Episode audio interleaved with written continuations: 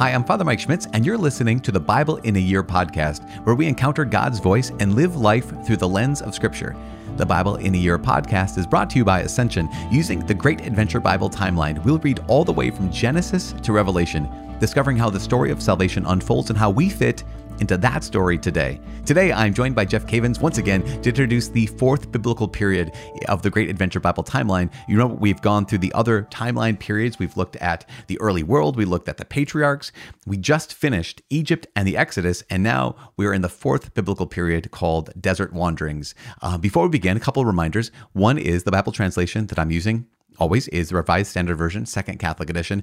I'm using the Great Adventure Bible from Ascension. If you want to have your own Catholic Bible in a year reading plan, you can visit ascensionpress.com slash Bible in a year. And lastly, if you have not yet subscribed, you can subscribe in your podcast app. So not only do you get that downloaded to your phone or at least alerted on your phone every single day, but also more people can learn about this podcast, the more people subscribe. So with all that being said, let's get started. Once again, Jeff, uh, thank you so much for being back with us again and, and teaching us about this next period of the desert wanderings. The books we're reading from are Numbers and Deuteronomy. And uh, I'm just really excited to, to launch into this next biblical period. Yeah, it's exciting. Thanks for having me back again.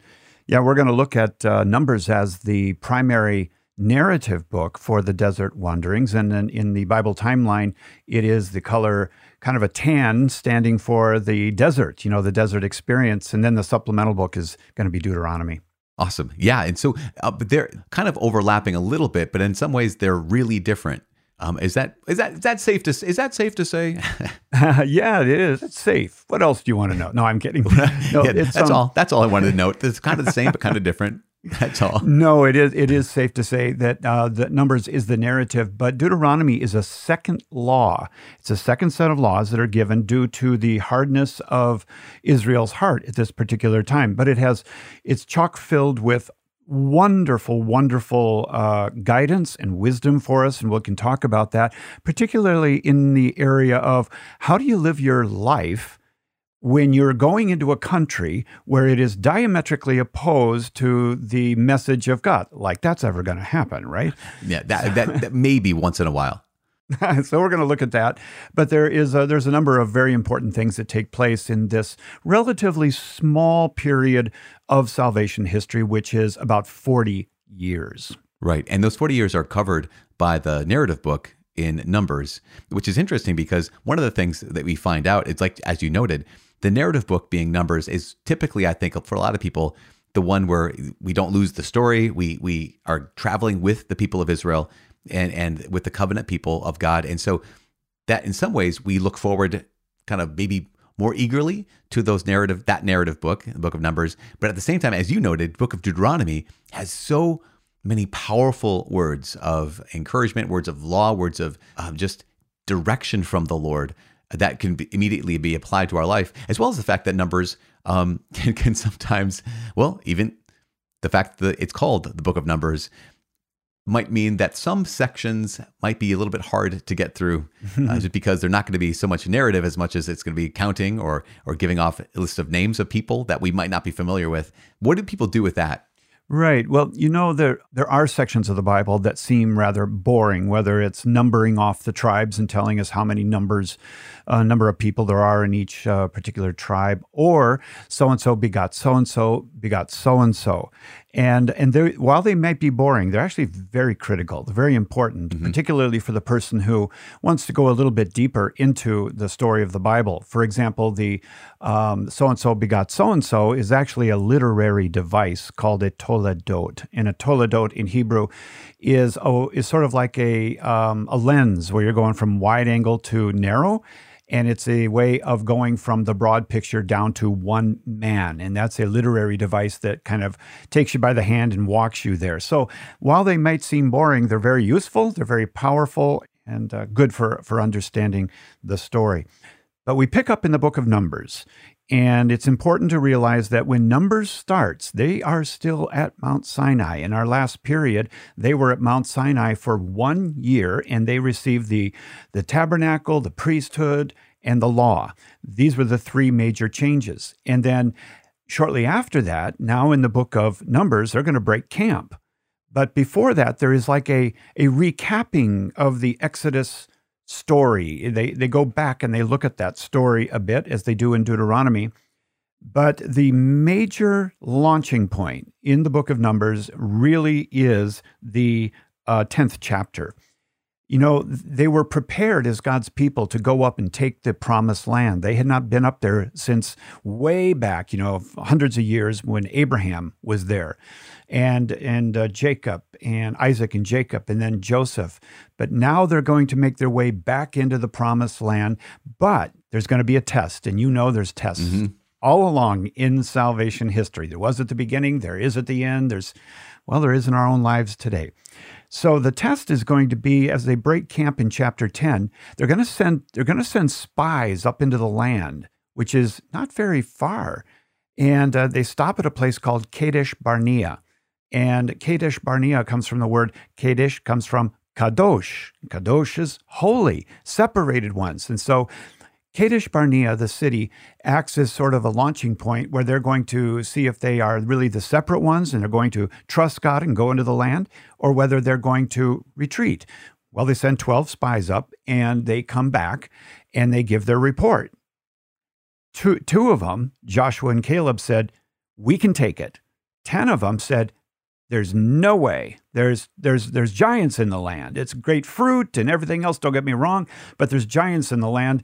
And so when they came back and gave their report, God said, "So be it. For every day that you are spying out the land, you will wander for a year in this wilderness." And so how many days do we think they were up in the land? Yeah. 40.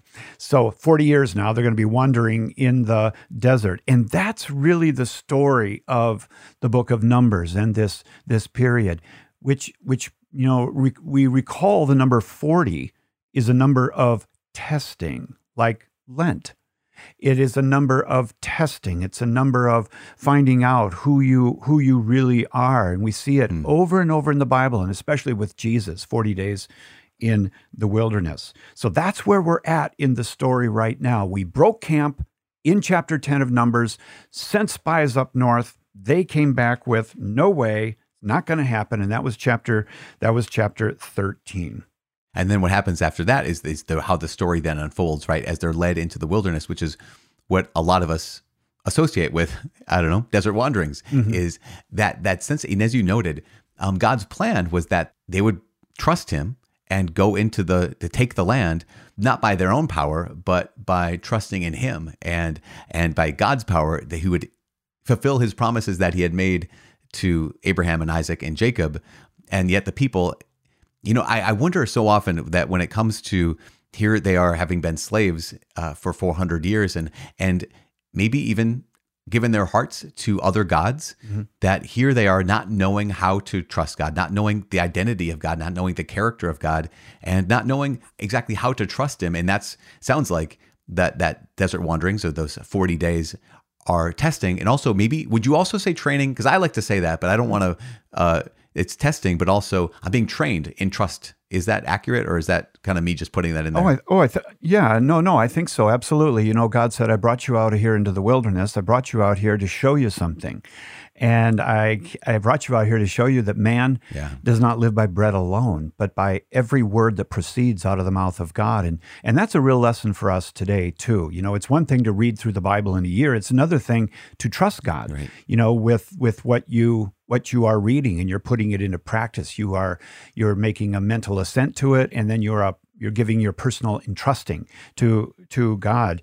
And it's important to remember during this this desert wandering period that in this 40 years, the older generation, those over 20, they're going to die out in the wilderness. They're not going in to the promised land. It's going to be those who are under 20 that they're going to grow up and they're going to be close to 60 now, you know. Right. Uh, and they're the ones that are going to be going into the promised land. And the fearless leader that brought them out, Moses, he's not going to go into the promised land because he disobeyed the Lord a couple of times and he's going to die on Mount Nebo just prior to going into the promised land. And it's going to be Joshua that ultimately takes them in. So our, our attention needs to to to be on that younger generation because that's going to be important later on in the narrative and especially when we get to the gospels. Right. Just remember that. It's like one of those one of those points. But Father, I want to I want to bring up one thing that's really interesting here.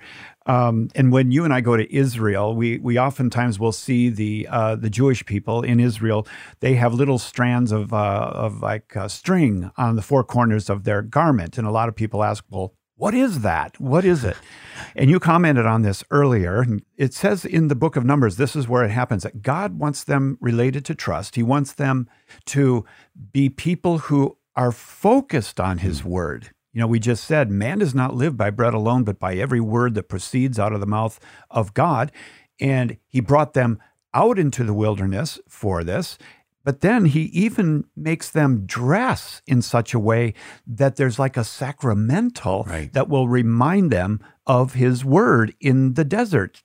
So you have these four tassels called tzitzit, or plural tzitziot, and they are tied on the four corners of their garment, and they are tied in such a way as to represent the 613 commandments of the Torah.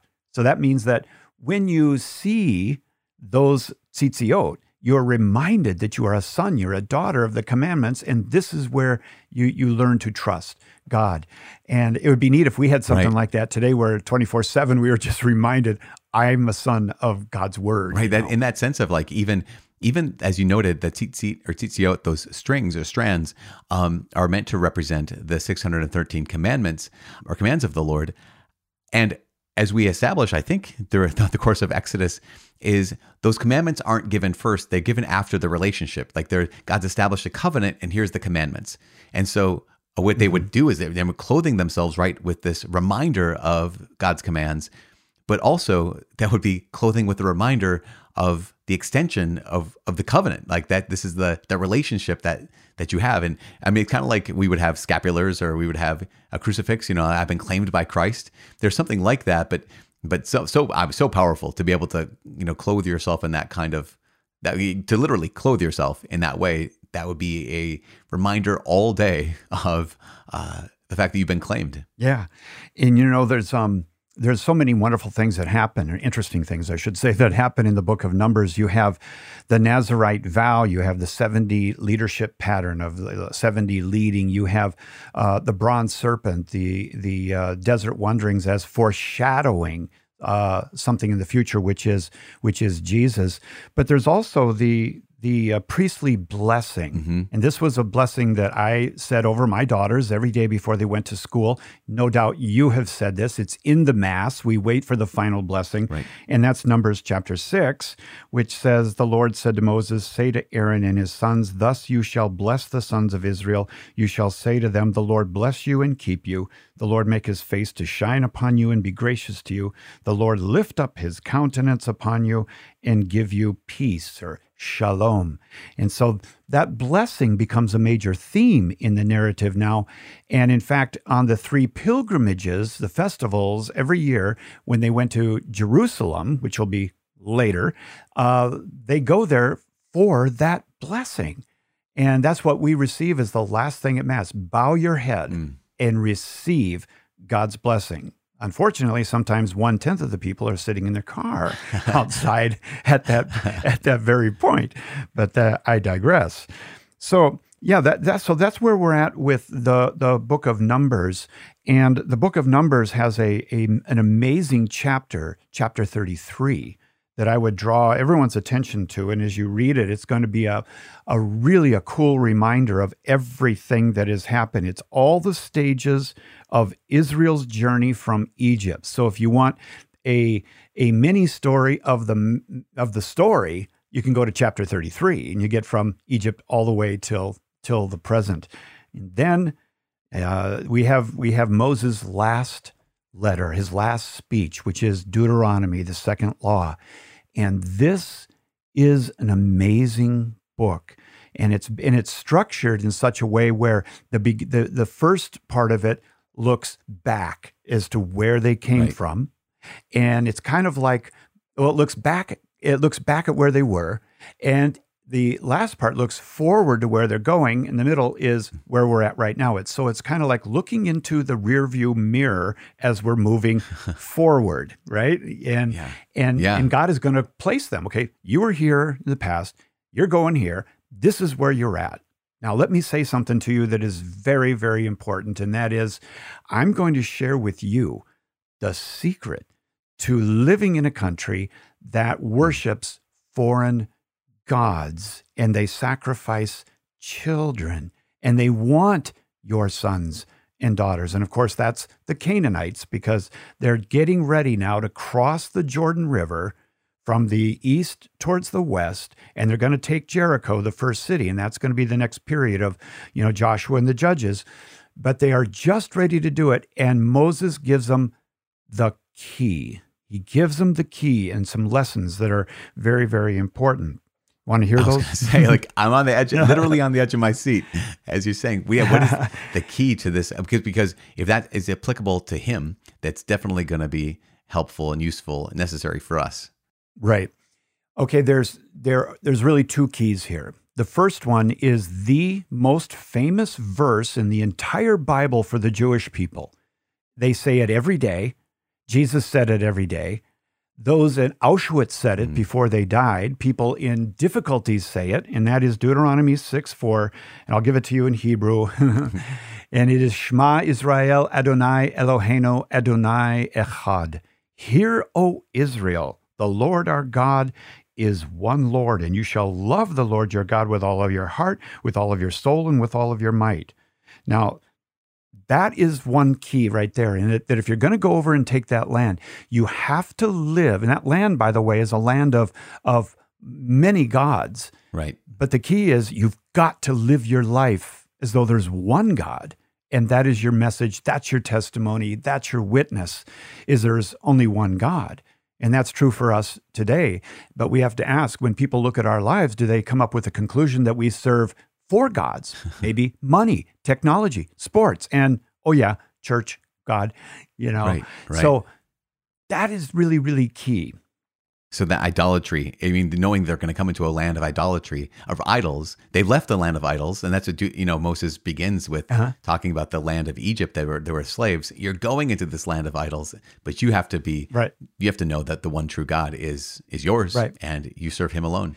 Now, the second key is one that re- really hits home, and and it's something that we can we can do something about. If we're going to live in America right now, or Canada, or or wherever people are listening from around the world, if we're going to live in this culture, we have to have a witness in our life, our marriage, our money, our our fathering, our mothering, our politics, everything has to be a witness that there's only one God that we're worshiping. The second one is you have to diligently teach your children. Mm. Now, this isn't just an option or kind of like, hey, we have a good family, we kind of teach our kids. This is the prescribed formula for success in a foreign land that is opposed to God and the gospel. And so Moses said, And these words which I command you this day shall be upon your heart, and you shall teach them diligently to your children, and shall talk of them when you sit in your house, and when you walk by the way, and when you lie down, and when you rise up, and you shall bind them as a sign upon your hand, and they shall be as frontals between your eyes, and you shall write them on the doorposts of your house and on your gates.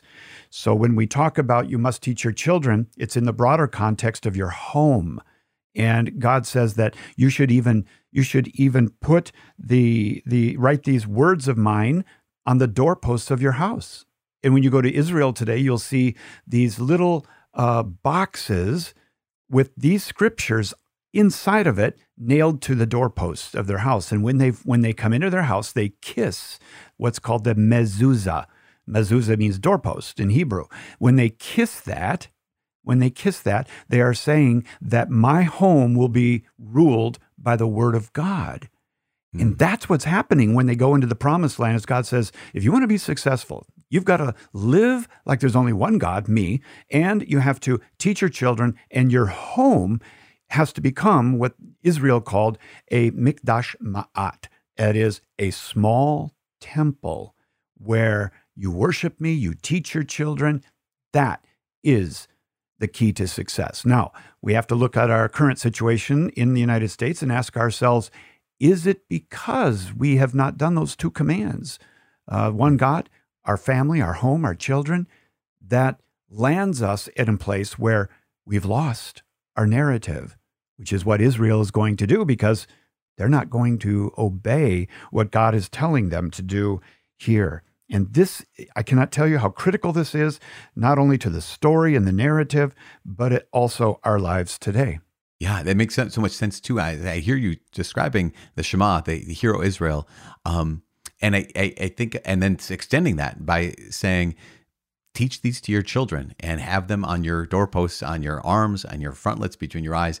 And what it seems like is this: be interiorly converted yourself, like belong fully to the Lord yourself, and pass it on. And not just pass it on from a stage and pass it on through a microphone, but pass it on to your children. I mean, to the people who are living in your house with you. And there's that sense of like, it seems that um, this is the way in which in the new covenant the church has has been able to grow is that you have people who are personally converted. They they know that they've been made into sons and daughters of the Father through the power of the Holy Spirit, and then they teach that to those who are in their immediate vicinity and passing on the faith that they have. And so that's that sense I see here too in uh, Deuteronomy chapter six is that sense of being personally converted so that you can share what you've what you've received, that they be personally changed by this, so that by that change, others may experience the same thing that's changed you. And just I don't know, it just seems kind of like a such a powerful opportunity for us to, like as you're saying, we could have missed this. We could have not done this yet, and yet now we can. Yeah. As you mo- you noted, they pray it every day right. in every situation, every season, and so we don't have to mourn the fact that maybe we haven't done that. We can we can mourn it, but then we have to do it, um, and and it's not too late. Mm-hmm. Right now, we we can do that ourselves. Let me give you another another interesting insight, Father. As as uh, all of our friends are reading with you through this period. Uh, in chapter 17, there's going to be uh, just a few words that will be the key to understanding in the future Israel asking for a king. Because when they come into the land, they're gonna they're gonna ask for a king in in um, in uh, First Samuel. In First Samuel, uh, chapter seven, they're going to ask for a king, and and God is going to give him a king. But there's a warning about it given back here in Deuteronomy, and it's it's Deuteronomy 17, 14, where God says, When you come to the land which the Lord your God gives you, you possess it, and you possess it, and dwell in it, and then say, I will set a king over me, like all the nations that are around me. You may indeed set as king over you him whom the Lord your God will choose. But then he gives three things that the king should not have, which just keep this keep this in your back pocket because this is going to be the downfall mm-hmm. of those three kings. And that is going to be Saul, David, and, and Solomon. And particularly, this is going to be applicable to Solomon. Now, listen to this. These are the three. You must not have multiple horses. You must not have many wives. And you shall not greatly multiply silver and gold. Okay? So those are the three, and these typically are related to foreign alliances. Now, I'm just saying this now because this is really important that when we come to 1 Samuel 7, and this is after Joshua and Judges, and they're going to ask for a king, we've got to remember what was spoken through through Moses earlier, and that is, okay, you can say you can have a king if it's if it's who I say you can have, but do not let them have many horses and chariots, not much uh, gold, and not many wives. And we'll see later in the story how this became a downfall for Israel. Right. Yeah. In fact, the downfall in so many ways. That is such a great. I remember reading through this and thinking, exactly. Here's Solomon, uh, you know, after after David, and Jeff, I would ask you, uh, just you know, because we're coming to a close here. Um, are there any? And as you noted, we have the also have the bronze serpent and that foreshadowing of Christ, and we have the stories of you know the reason why uh, Moses was not able to enter to the promised land, and um, even though he was so faithful for so long, there's an there's an aspect of of responsibility and an aspect of of kind of weight that is given to those who are are leaders of the people mm-hmm. that they are called upon. You know, all these, there's a lot of these elements you mentioned, the Nazarite vow. Are there any passages from Numbers or Deuteronomy that you would say passages or or snippets that you want uh, the people who are listening to this or doing the Bible in a year, like focus on. You already mentioned the Shema. You've mentioned some other pieces, like you know that being clothed with the commands of God, and but any other snippets that you'd say hey, highlight when when you know this day is coming? Here's something to really uh, set your heart on this, or to really open your ears, open your mind, uh, open your heart for. Yeah, you know, there's there's a, so much in Deuteronomy, numbers in Deuteronomy, and you know, Jesus even refers to it, like in Deuteronomy 24, when Moses he he he makes a provision for divorce but it was because mm-hmm. of the hardness of their heart.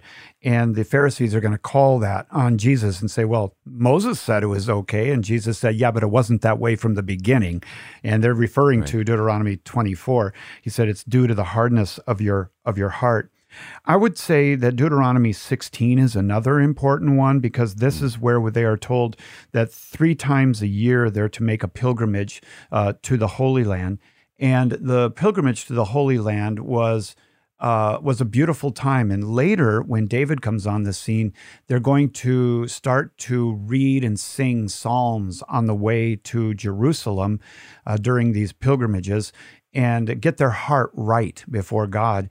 And that's what we experience when we go to Mass every week. It's sort of like a, a mini pilgrimage, if you will.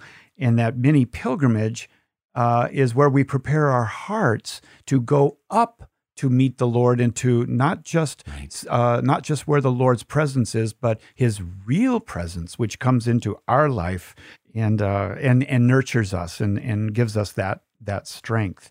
So these are really good. It's all good, and uh, I'm really yeah. looking forward yeah, to going so through it. And just remember, Numbers is the narrative book. Deuteronomy is the last speech of Moses, and it introduces a number of things, and it's right before they go in. And later, Jesus will uh, remove some of these laws in Deuteronomy because of his fulfillment. But Deuteronomy is very, very important. Yeah, and that that sense of I, I love the the notion of just picturing Moses here giving this final speech, this final uh, sermon, and whatever however you want to describe it, as as a in certain sense one who's carried these people like a father or those who's carried these people like a grandfather who who knows that I know you're going to be unfaithful, and yet I have to have to remind you and encourage you. These are the the things like you were at this point. Moses knows the heart of the people. He knows what's happened in the past. He he knows where they're going to be led into, and he also knows their weaknesses. Mm-hmm. He knows where where they're going to be most tempted to be unfaithful to God. And and so I just I see this and can hear this through that lens of here is a a father who's desperate, a father who desperately loves uh, his the people, but also desperately loves the Lord and knows that these people are going to uh, encounter challenges that in the past they failed, in the future they will fail, and yet just remember these things, remember these things, and uh, put keep them before you always, mm-hmm. because uh, God will be fulfilling everything he's promised. And yes, I just yeah. and you mentioned you, I love that lens. You, yes, and, and adding to that lens that he will fulfill everything he's promised. In Numbers chapter 24, we have one of the greatest real prophecies of the coming of Jesus, which is Balaam's prophecy, and he says, "I see him, but not now." Hmm. I see him, but not now. And this is a, this is a chapter 24 and verse 17. I see him, but not now. I behold him, but not near. A star shall come forth out of Jacob, and a scepter shall rise out of Israel. and this is the uh, prophecy of the lion of the tribe of Judah. The scepter shall not depart from Judah.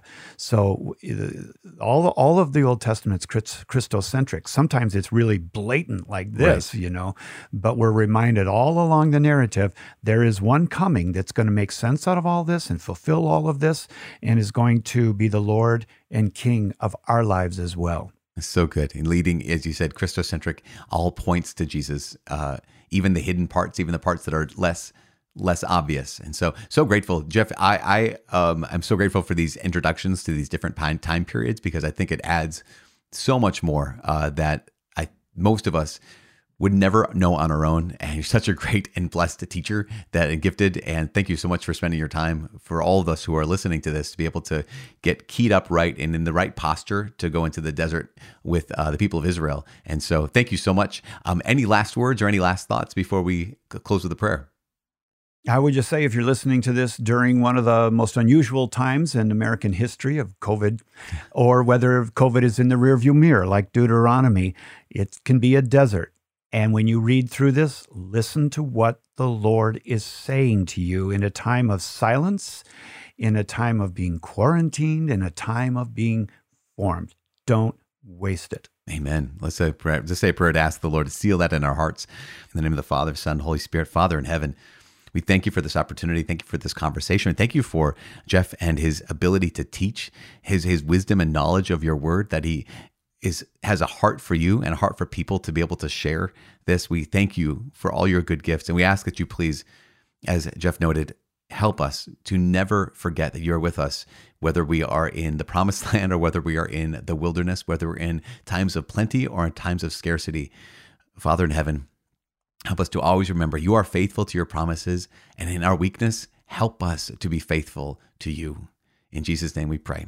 Amen. In the name of the Father, Son, Holy Spirit. Amen. We are praying. We're praying for you. Thank you for praying for us, for me, and for Jeff, and for all those who are working on this Bible in a Year podcast.